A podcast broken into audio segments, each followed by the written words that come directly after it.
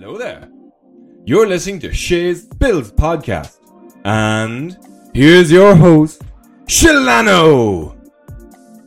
Well, hello, and uh, hi, it's me.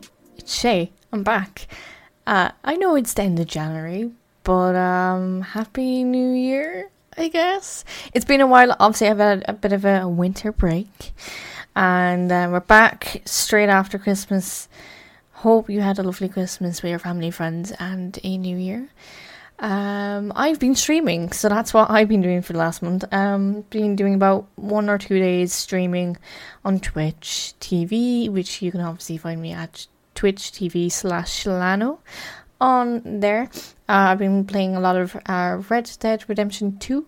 Nearly finished the game actually, so um, uh, that's what I've been doing for the last two and a half months, really playing that game. Then I'm going to be playing God of War after that. But also that, I got a gaming wheel, so I've been trying to figure out how to use that properly. It's going to take me a while. I'm looking at it right now, and it just it looks fun. It's just a lot of work, you know. Um, well, anyway, today's episode we are talking. Basically, today's episode, I uh, decided that well, once I'm going to America in May, so I thought we do maybe once in a while we'll do a little uh, conversation of some history of New York. Uh, maybe once a month, maybe I think that's what I was thinking. Um, well, for January, I was looking a bit of their gangs, uh, precisely the Irish gangs uh, in New York City.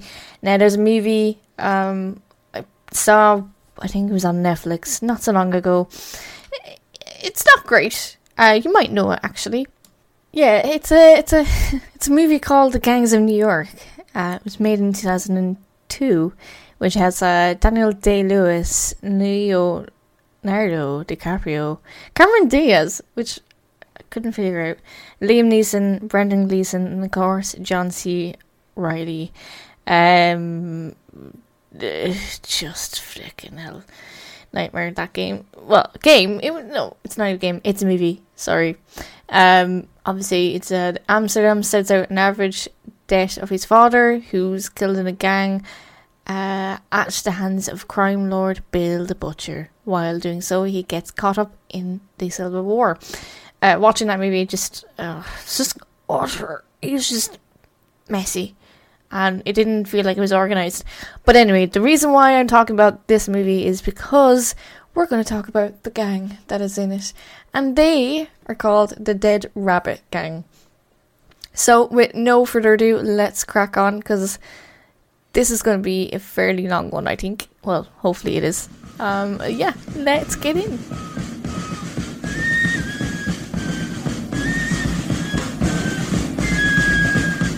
So, the Dead Rabbit Gang were a criminal street gang active in lower Manhattan in New York in 1830s to the 1850s.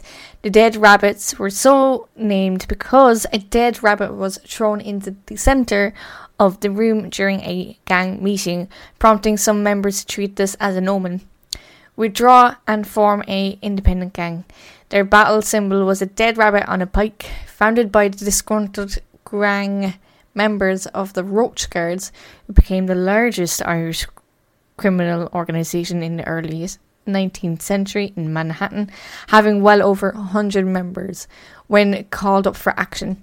Their chief rival gang were the Bowery Boys, a native born New Yorkers who were supported knowing nothing but anti immigration political party. I said politically really wrong. That sounded terrible. Uh, just a little bit more of the gang. They were involved in Five Points in Manhattan. Um, at the height of occupation of Five Points was only certain areas of London's East End vived with the Western world for population, destining disease, infant and child mortality, unemployment, prostitution, violent crime, and other classic ills of the urban dis- sti- wait, what is that word? What I wrote. Oh, destitute. Oh my god. Uh, it is sometimes considered the original American melting pot. At the first, consistently primarily of the newly empathetic blacks, gradual impacit. I can't say that word. I'm so sorry. Empath. I know. Wow, I taught and I put this word in. Let's. I'm sorry. I'll, I'll spell it out. E M A N C I P A T I O N. Yep. If you can figure that out from my spelling, I couldn't pronounce it. Nice. Led to the end of the slavery in New York on July 4 in 1827. Along with the population disease followed by yellow fever and tuberculosis. I said that wrong as well. I can say it, I just can't pronounce it. Apologies. Uh, the Dead Rabbits were also led by an Irish American called John Morrissey. Now, we'll talk about more about him later because he has an interesting career after the gang. But the gang had one main rival, as we said, it's the Bowlery Boys. Bowlery Boys were an anti Catholic, anti Irish, anti immigrant, really, uh, mostly from well off working class backgrounds. Their leader was William Poole, aka Bill the Butcher. The two gangs had fought with each other over several decades, which their main riot battle was over four piece of Five Points district. July 4th in 1857, the gang began with one faction destroyed the headquarters of the Bowlery Boys at 26 Bowlery on the 4th of July in 1857, right? So uh, the Bowlery Boys retaliated, which led to a larger scale riot, which raged back and forth between the boys and Blackguard Street between the Bowlery and Mulberry Street. Rioting resumed on July 5th. The boys and Dead Rabbits fought again in front of 40 to 42 Bowlery boys on July 6th. The boys, I'm just going to say the boys, if you don't mind, fought to carry on it which basically are Irishmen from Kerry. They were also a gang that also decided to go in to merge into the Rabbits gang, I believe. There's not very much details on them. I did look them up. Um, at Anthony and Center Street.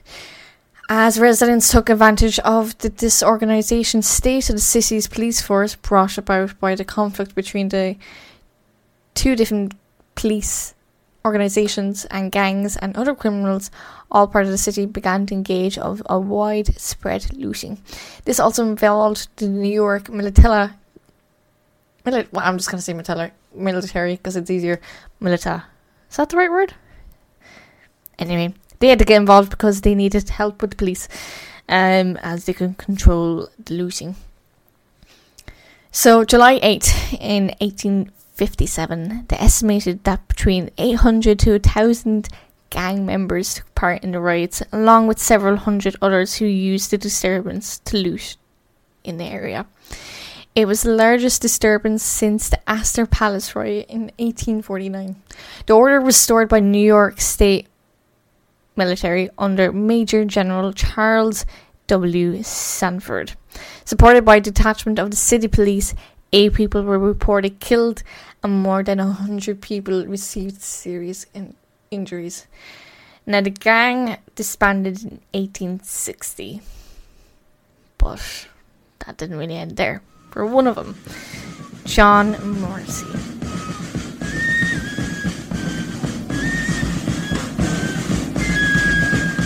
So, a little bit more about John. John Morrissey was known also as the Old Smoke was born on February 12th in 1831 in Templemore, County Tipperary, Ireland.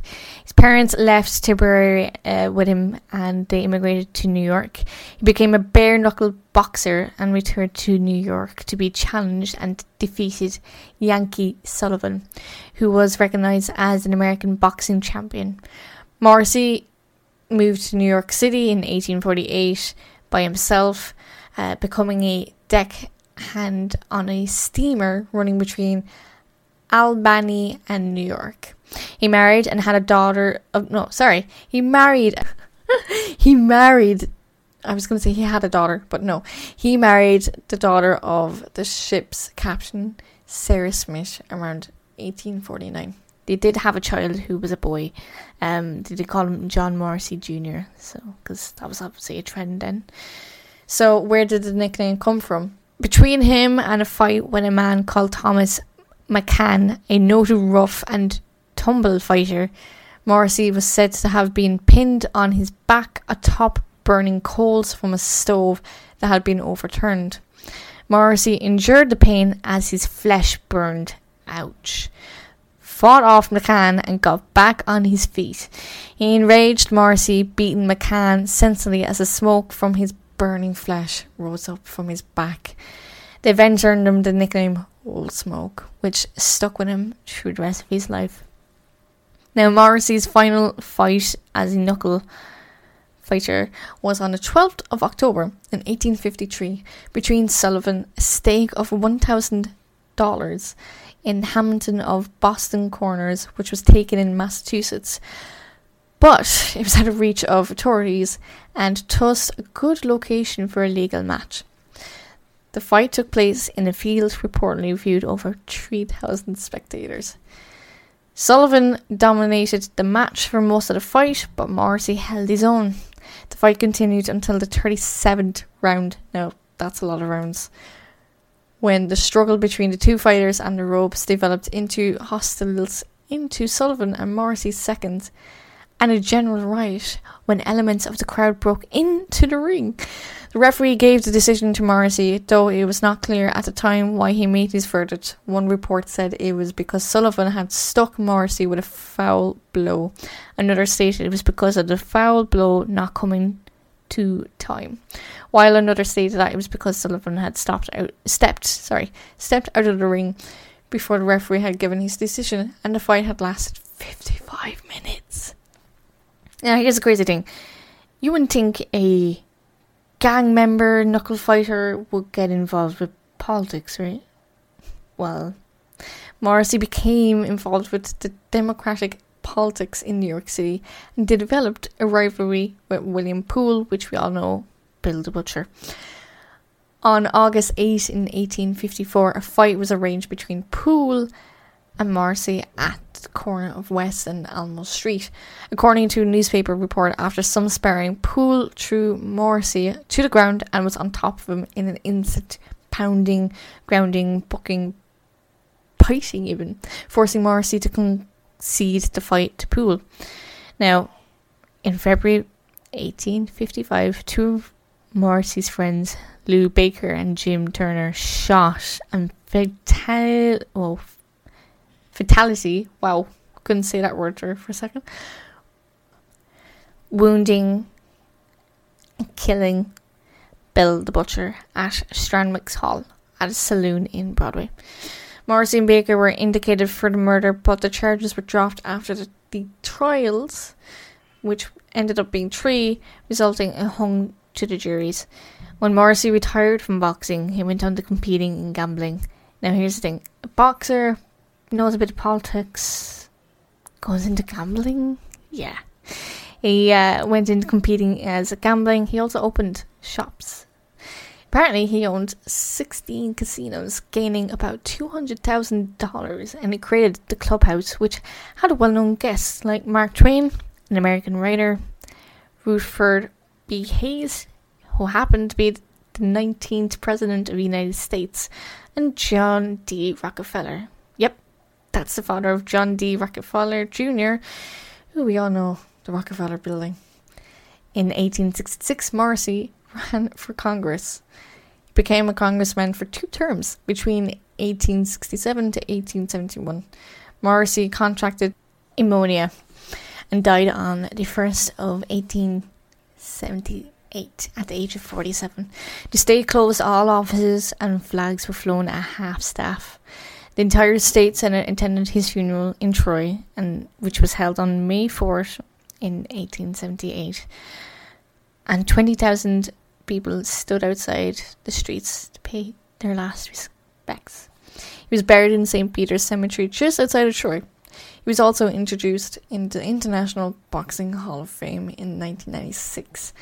And that's the Gang of the Dead Rabbits.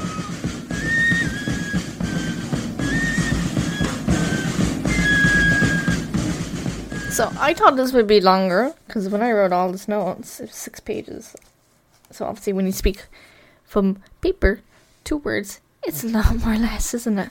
But um, funny enough, since the watching the movie, um, I found a TikTok of this pub, and it's called the Dead Rabbit. It's in it's in New York as well. Uh, not gonna lie, their food looks incredible. Um, so possibly might go and visit them. They are actually on a street of 30 Water Street, New York. Um, it's an Irish pub as well. Um, and I'm going to. It looks like an old traditional bar. Um, funny enough, I saw t- the TikTok I saw on them actually was they mentioned that they have like some really strange stuff in the ceiling. So there's stuff on the ceiling, like everything is like well decorated. Um, there was like, I think someone said there was a Houdini thing in there, like in like that's a bit weird. But anyway, Houdini like tried escaping stuff. Um, yeah, so I'm gonna possibly look at them. Uh, the drinks menu look good too. Didn't realize cocktails and stuff drinks cost a lot more in the con- in your country of America. So, though be fair, actually cost nearly the same. Though the only the one thing I'm interested about, they have frozen Irish coffee. Frozen blended Irish whiskey with Irish cream liqueur, coffee liqueur, cold brew coffee, cane sugar, cream. That's seventeen dollars. Irish coffee martini. Okay. Spell spoke. That's another. That doesn't quite look nice. That. That's, uh, well, they're all whiskey. Ooh, the Twilight looks nice. Stout cast whiskey, Guinness, Amaro, blackcurrant. No, that's that'd be too strong. My stomach. Yep, yep. Oh, pineapple milk punch. That's not a punch. That's just whiskey. Anyway, I'll leave it there. Thanks for listening. I will be back. Uh, literally next month, which is February, which is just around the corner, isn't it? So thanks for listening. Sorry, it was a bit of a jumble. Um, I was, it's I don't I wrote the notes myself, so I don't know why I didn't bother. Um, oh, I put on a font. That's why I put a weird font on them, so look more aesthetic. Um, I'm actually reading. Also, I'm reading um, Pride and Prejudice book right now made me realize those people who are up in higher classes don't do anything. And yet they judge the working class and people who work. Typical. And you know what? They still do that, don't they? Not just in a way. I'm not I'm not all of them, but some people do. Not sure how I'm enjoying the book. It's taken me a while to read the book. I'm only um chapter 18 there's a good few more chapters to go. But anyway, thanks for listening. See y'all soon. Have a lovely evening, day, whatever you're doing. And uh, I'll see you guys all soon. Bye. Thanks for listening to Shay's Podcast. Make sure to follow Shay Spills Podcast on Twitter and Instagram at Shay Spills Pod and Shay Spills Podcast. And check out Sheilanno on her socials at Sheilanno.